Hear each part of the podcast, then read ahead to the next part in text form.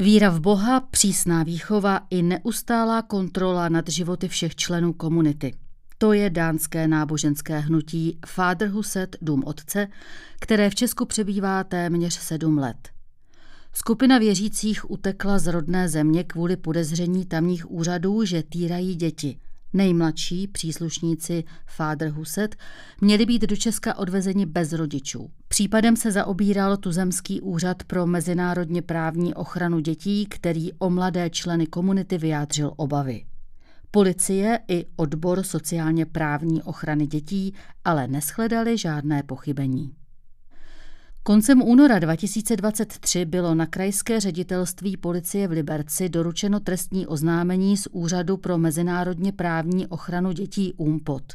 Oznámení se týkalo obav o zdraví a blahobyt dětí žijících na severu Čech v dánské komunitě Fatherhuset. Umpot na tuto skutečnost upozornili dánské úřady, jež komunitu dlouhodobě sledují. Ředitel Umpot Zdeněk Kapitán pro seznam zprávy uvedl, že podle informací, které od dánských úřadů obdržel, jsou děti ve Fatherhuset vystaveny psychickému násilí, izolovány od rodičů a není jasné, zda chodí do školy. Součástí dokumentace, kterou s českým UMPOT sdílelo oddělení pro děti, mládež a rodinu okresu Lowland, je i výpověď bývalé členky hnutí Marie. Dánské úřady dokumenty poskytly i tamnímu deníku Jyllands-Posten, s nímž investigace CZ na tomto případu spolupracuje od letošního února. Dům otce založila Ruth Evanson společně se svým tehdejším manželem a pastorem Knutem v roce 1990. Tou dobou už oba měli zkušenost z jiných náboženských hnutí. Po 23 letech dům otce v roce 2013 oficiálně zanikl, což Ruth zdůvodnila mnohaletou kritikou ze strany dánských médií. Komunita ale nezanikla. Krátce poté se rozpadlo i Rutino manželství. Rozvedená ale nezůstala dlouho. V roce 2014 se opět vdala za svého současného manžela Larse Christiansna. O dva roky později se členové jejího hnutí poprvé ocitli v Česku a rodina Kristiansnových tu začala nakupovat nemovitosti. Podle dánských úřadů by u nás mělo žít 13 dětí, Nezisková organizace Inside Out, která pomáhá bývalým členům Fatherhuset a jejich příbuzným, ale uvádí, že by jich v současnosti mělo být 21. Policie tvrdí, že všechny děti se podařilo identifikovat, byly fyzicky viděny a žádné z nich nevykazovalo znaky jakéhokoliv protiprávního jednání směřujícího proti jejich osobám. Další podrobnější informace policie neposkytla, a to ani Úřadu pro mezinárodně právní ochranu dětí. Příběh bývalé členky Marie, žena vystupuje pod jiným jménem kvůli obavám o svou bezpečnost, byl součástí prvního článku, který o Fatherhuset investigace CZ napsala. Žena v hnutí strávila 20 let. Poznala tam svého manžela a narodili se jí tři děti. Podle jejich slov jí právě krutá výchova nezletilých přiměla v roce 2020 komunitu opustit. Když pak její nejstarší syn ve škole mluvil o tom, že byl byt jak svými rodiči, tak ostatními členy hnutí, učitelka případ nahlásila tamním úřadům a Marie byla odsouzena k měsíčnímu vězení. Úřady jí děti odebrali a může je navštěvovat jen pod dozorem. Z posledních informací vyplývá, že se Marie oficiálně snaží získat jedno z dětí zpět do své péče. Zápis z oznamovacího pohovoru. Okres Loland leží na jihu Dánska a čítá téměř 40 tisíc obyvatel. Součástí regionu je i malé přístavní město Benholm, které je vyhledávanou turistickou destinací. Právě v Benholmu, konkrétně v jednom tamním hotelu, jenž do roku 2019 patřil rodině Kristiansnových, pracovali členové domu otce. Tam začíná i příběh Marie. Během rozhovoru s dánskými úřady v únoru 2023 Marie vzpomínala, jak během turistické sezóny pracovali členové hnutí v hotelu téměř 24 hodin denně – jejich děti, včetně těch úplně nejmenších, byly posílány do letního tábora ve Švédsku, kde pobývali až dva měsíce a péči o ně měli na starost manželé Kristiansnovi. Marie ve své výpovědi zpětně zhodnotila i odloučení od svých velmi malých dětí jako nezodpovědné. Také popsala incident, kdy si jeden z vysoce postavených členů hnutí položil její dceru břichem na svůj klín, aby ji naučil nereagovat. Když zlobila, tak ji usměrnil. Děti podle výpovědi Marie dostávaly výprask, pokud se nechovali tak, jak měli. Ideálně měly být poslušné a neprojevovat emoce jako hněv nebo smutek. To, zda se děti chovají patřičně, pak hodnotili Ruth a Lars Christiansenovi, kteří rodičům také radili, kdy a jak děti trestat. Marie zmínila i několik zážitků, kdy významný člen hnutí děti byl, nebo si jiný člen posadil jejího syna na klín a tlačil mu na břicho. Tuto praktiku popsal i Marijin syn v rozhovoru s dánskými úřady. Zatímco děti dostávali na zadek, dospělé trestali fackováním. Marie úřadům vylíčila i situaci, kdy vedení hnutí vyhodnotilo její děti ve věku necelého roku a tří let jako příliš dominantní a proto je na tři měsíce poslali k jiné rodině a ona s nimi nesměla mluvit. Popsala také případ převzetí péče o děti jiného páru ze strany syna zakladatelky Ruth a jeho manželky, neboť legitimní rodiče výchovu nezvládali.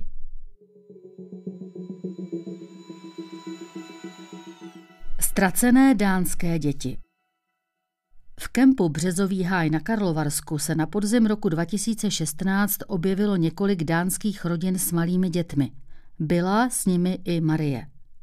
Ze své domovské země členové otce domu utekli kvůli výše zmíněným obavám stamních úřadů, jež se zajímali o to, jakým způsobem komunita vychovává děti. V dánských médiích také začali vystupovat bývalí členové domu otce a vypovídat o tom, že děti jsou v tomto společenství fyzicky i psychicky týrány. Marie se po několika měsících vrátila do Dánska, protože nebezpečí od úřadů tam pominulo. V roce 2019 spolu se svou rodinou ale opět zamířila do Česka, konkrétně do Prahy. Podle zjištění investigace CZ má v Česku rodina Kristiansnových několik nemovitostí v severních Čechách, jež vlastní přes různé firmy.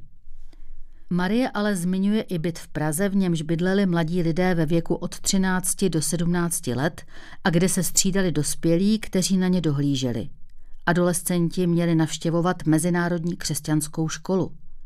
Další členové komunity sídlili na různých adresách v severních Čechách a o víkendech se scházeli. Z Mariiny výpovědi je zřejmé, že děti dostávaly výprask, ať už byly v jakékoliv zemi. V Česku to ale údajně bylo lepší, protože tam bytí dětí zakázané nebylo. Česká republika je totiž jednou z mála evropských zemí, kde fyzické trestání dětí není zákonem zakázáno.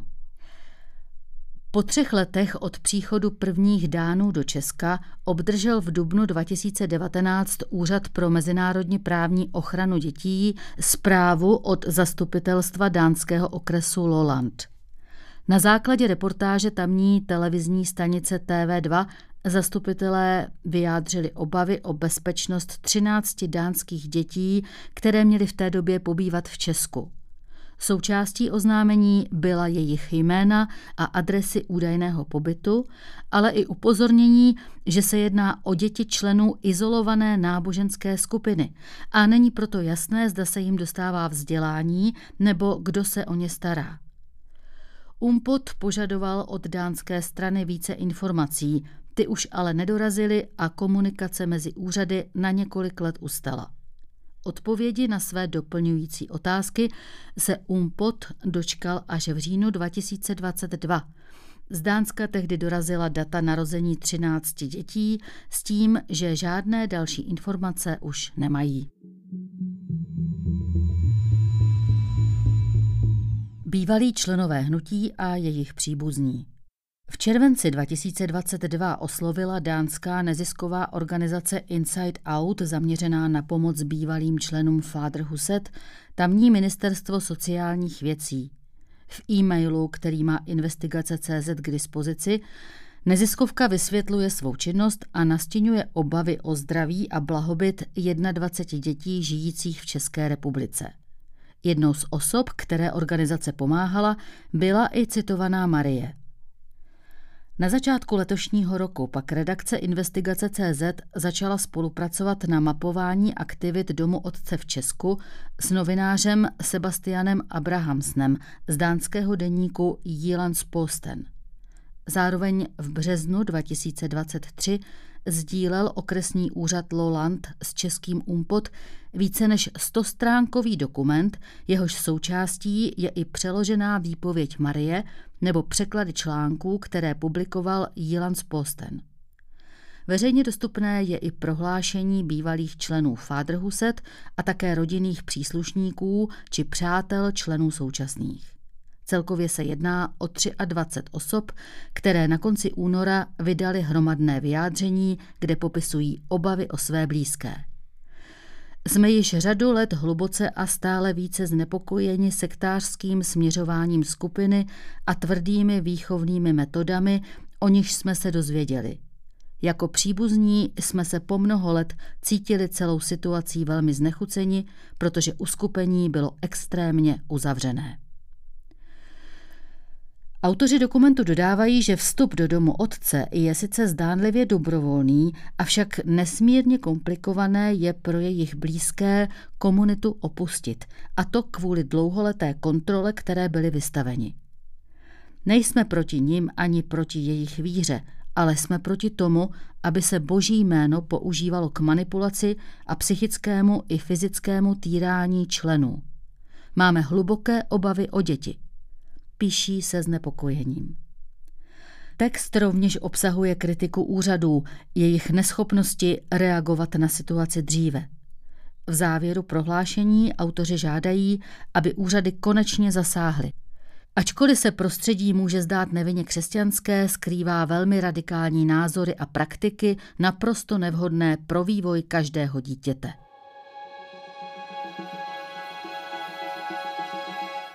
Nebyly zjištěny žádné skutečnosti o trestném činu. Marie ve své výpovědi vysvětlila, že ačkoliv nemůže vědět, co se uvnitř hnutí aktuálně děje, je přesvědčená, že pokud dnes v České republice žijí stejné rodiny, dochází ke stejnému fyzickému týrání. Podle jejich dalších slov jsou násilí i psychické týrání součástí každodenního života komunity – Děti jsou nadále oddělovány od rodičů a lze předpokládat, že se jim nedostává vzdělání. Vyjádřila i své obavy o řádnou lékařskou péči, což doložila případem, kdy měl jistý chlapec zánět slepého střeva a abscesy v žaludku a přesto mu člověk z vedení hnutí nařídil, aby pracoval. Odbor obecné kriminality Krajského ředitelství policie Libereckého kraje vydal ve věci domu otce 22. června 2023 rozhodnutí o ukončení šetření a založení případu do spisu. Na základě trestního oznámení, které podal UMPOT v únoru, bylo podle policejního vyjádření provedeno rozsáhlé prověřování, a to jak různými složkami policie, tak i odborem sociální péče. V rozhodnutí stojí, že nebyly zjištěny žádné známky protiprávního jednání, nic, co by nasvědčovalo jakémukoliv zanedbávání péče, izolaci nebo násilí vůči dětem, nic, co by znamenalo jakékoliv ohrožení dětí náboženskou komunitou. V žádném případě nebylo zjištěno, že by docházelo k separaci dětí od rodičů, ponižování dětí, zákazu volnočasových aktivit nebo zákazu styku s vrstevníky dětí. V rozhodnutí se také uvádí, že všechny děti byly fyzicky viděny a žádné z nich nevykazovalo známky protiprávního jednání vůči jejich osobám. Ředitel Úřadu pro mezinárodní právní ochranu dětí Zdeněk Kapitán na dotazy investigace CZ odpověděl, že úřad neobdržel žádné další informace o vyšetřování a tedy nemůže posoudit, jakým způsobem bylo prováděno. UMPOT sice může jak s policií, tak s odborem sociální péče spolupracovat, ale tím jeho kompetence nebo pravomoce končí. Zároveň ale kapitán prohlásil, že vzhledem k závažnosti sdělení, jež české úřady obdržely od dánských, se nechce spokojit s dosavadním výsledkem. Ačkoliv má UMPOT v tomto směru jen poradní funkci, bude hledat jiné cesty, jak situaci důsledně prošetřit. Ředitel současně zdůraznil, že prošetření věci není snadné, ať už kvůli jazykové bariéře nebo uzavřenosti komunity vůči vnějšímu světu. Zcela bez předsudků říkám, že umím akceptovat i závěr, že je všechno v pořádku. Chci žít nicméně s přesvědčením, že jsme udělali všechno proto, abychom životy dětí uvnitř komunity Fatherhuset jako stát pečlivě a spravedlivě vyhodnotili. Uzavřel Zdeněk kapitán. Rud Christiansen ve svém videu na sociální síti TikTok jako odpověď k článkům deníku Posten popřela, že by se kdy dopustila něčeho nezákonného. Krátce po tomto vyjádření ale svůj kanál smazala. Dánská média ovšem kritizovala i na svém YouTube kanálu Rud TV. Když se redaktorky investigace CZ vypravili do několika českých obcí, kde členové hnutí žijí, Nepodařilo se jim získat žádné vyjádření k aktuální situaci.